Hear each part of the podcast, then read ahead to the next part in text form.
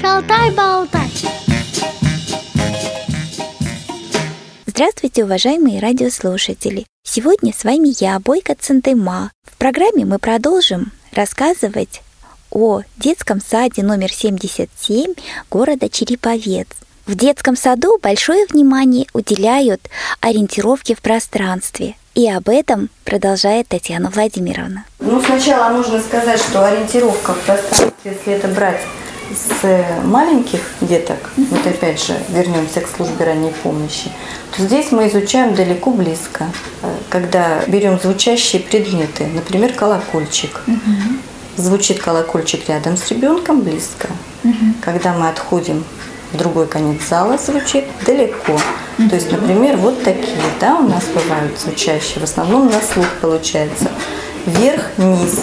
Это все происходит на действиях с ребенком. Вверх тянемся ручкой вверх, достаем что-то и внизу, на полу что-то размещаем. То есть это вот элементарно далеко, близко, вверху, внизу ориентировка происходит. Когда мы начинаем ориентироваться лево-право, вот мы используем эти Э, экранчики геометрики мы называем их. То есть там есть такие гвоздики, натягиваем резиночки и, в принципе, вот изучаем левую сторону, правую, относительно руки. Правая рука, левая рука, да. То же самое вот происходит на этом геометрике. То есть выполняем различные задания – и с другой стороны, там есть клеточный экран на этом же пособии. Угу. То есть здесь мы уже можем использовать игрушки и расставлять слева, справа, вверху, внизу и так дальше. То есть вот так. Но, конечно, все это сначала происходит в малом пространстве, в большом пространстве зала. То есть сначала мы так изучаем, а потом уже переносим на плоскость, начинаем работать с плоскостью в малом пространстве. Потом уже на комнату переносите, да? Ну да, вот то, что вот это вот как бы уже потом начинаем работать с планом, считать шаги, отсчитывать, mm-hmm. делать путешествие по инструкции. Ребенок уже начинает ориентироваться, там уже вот он самостоятельно начинает в комнате действовать без помощи взрослого. Даете ли вы детям трость в руки? Да, этот вопрос мы решаем совместно с родителями. Если родители э, желают, чтобы ребенок пользовался тростью э, при ориентировке в пространстве, э, в таком случае мы выбираем трость, покупаем ребенку удобную трость и обучаем. Если у ребенка есть ютер, педагог сопровождения, он также обучает ребенка пользоваться тростью. Э, выходить из помещения на лестницу, узнавать препятствия. Вот сейчас у нас э, Петя, незрячий ребенок, активно пользуется тростью. Некоторые дети не пользуются тростью, потому что родители считают, что они должны самостоятельно научиться ориентироваться в пространстве. Вы сказали, что у вас есть тьютер. Это э, кого вы принимаете в качестве тьютера и откуда берете? Э, вопрос тьюторства, сопровождения детей с тяжелыми нарушениями зрения очень сложен. Э, на них нет э, никакого финансирования, они не введены в штатное расписание большинства учреждений. А необходимость в них да, есть? Да, очень много детей требуют именно индивидуального сопровождения. Мы нашли возможность вести такую ставку тьютора. Э, работает человек с педагогическим э, высшим образованием, который прошел э, несколько курсов повышения квалификации, которые помогают ему работать с незрячим ребенком. Это курсы повышения квалификации по инклюзивному образованию, курсы для педагогов, работающих в группах компенсирующей направленности для детей с нарушением зрения. И работает она дистанционно со специальной школой в городе Грязовце, с инструктором угу. по ориентировке. То есть консультируется да, там, да? консультирует по ориентировке в пространстве. Угу. Затем у нас есть методические разработки, которые нам привозят родители. Они посещают различные обучающие курсы вместе со своими детьми, летнюю школу. Вот, например, в Польше, в Германии – Э, наши родители в этом году летом посещали такие курсы, и они привезли очень интересные методические разработки по обучению э, незрячих детей, и в том числе э, там была инструкция вот ее изучили по ориентировке в пространстве и использованию трости. То есть мы активно ею воспользовались.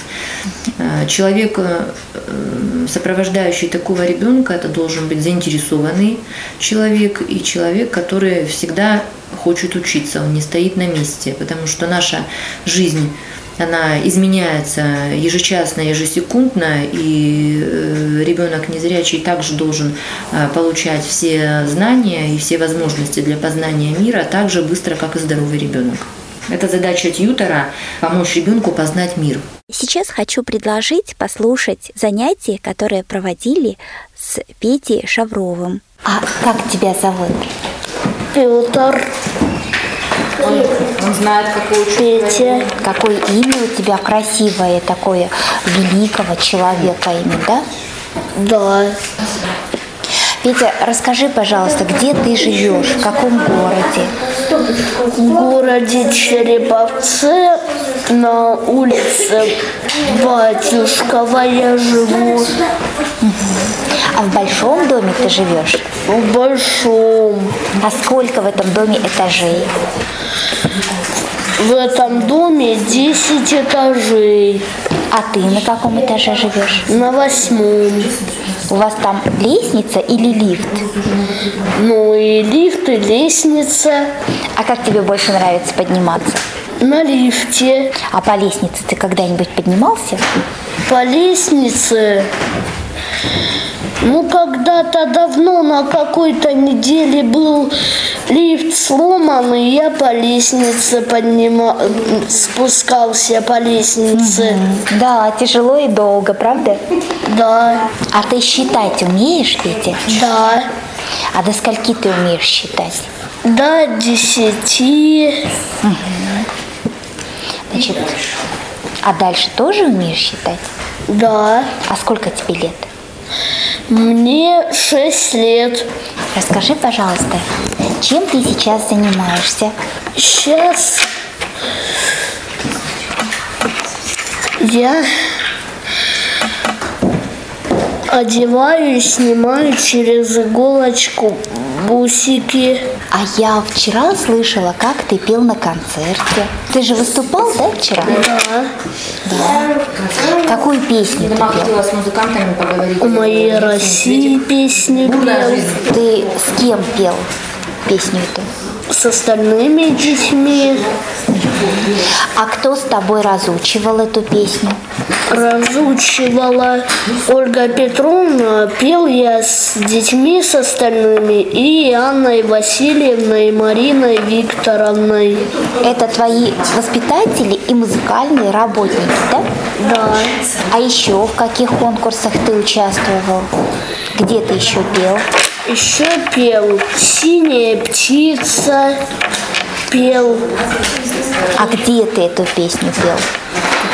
Ну, ну, про тигренка пел фестиваль «Синяя птица». В прошлом году ездил на фестиваль «Белая трость». А какую песню ты пел? Помнишь? Я люблю тебя, жизнь с Иосифом Кобзоном. А, с Иосифом Кобзоном ты пел. Ты звезда у нас настоящая, да? Да. Спасибо большое, Петя. Ты просто умница. В детском саду есть бассейн. О том, как проводятся там занятия, что происходит, расскажет инструктор по физической культуре Татьяна Владимировна Чистякова. Татьяна Владимировна, расскажите, пожалуйста, а, кто в бассейне занимается и со всеми ли вы детьми занимаетесь? У нас в бассейне занимаются дети со второй младшей группы, то есть трех лет ходят, начинают ходить в бассейн. Ходят все дети один раз в неделю, ходят в утреннее время плавать. Вот. Время у всех тоже разное в зависимости от возраста. Купаются от 15 до 30 минут, то есть самые старшие дети купаются полчаса. А, купаются у нас э, дети из компенсирующих групп тоже в том числе. И, конечно же, у нас купаются дети и с тяжелыми нарушениями. Например, Петя, он у нас купается индивидуально два раза в неделю. Петя у нас большой молодец. У него все идет очень быстро, он добивается хороших результатов. То есть они начинают у вас плавать прямо?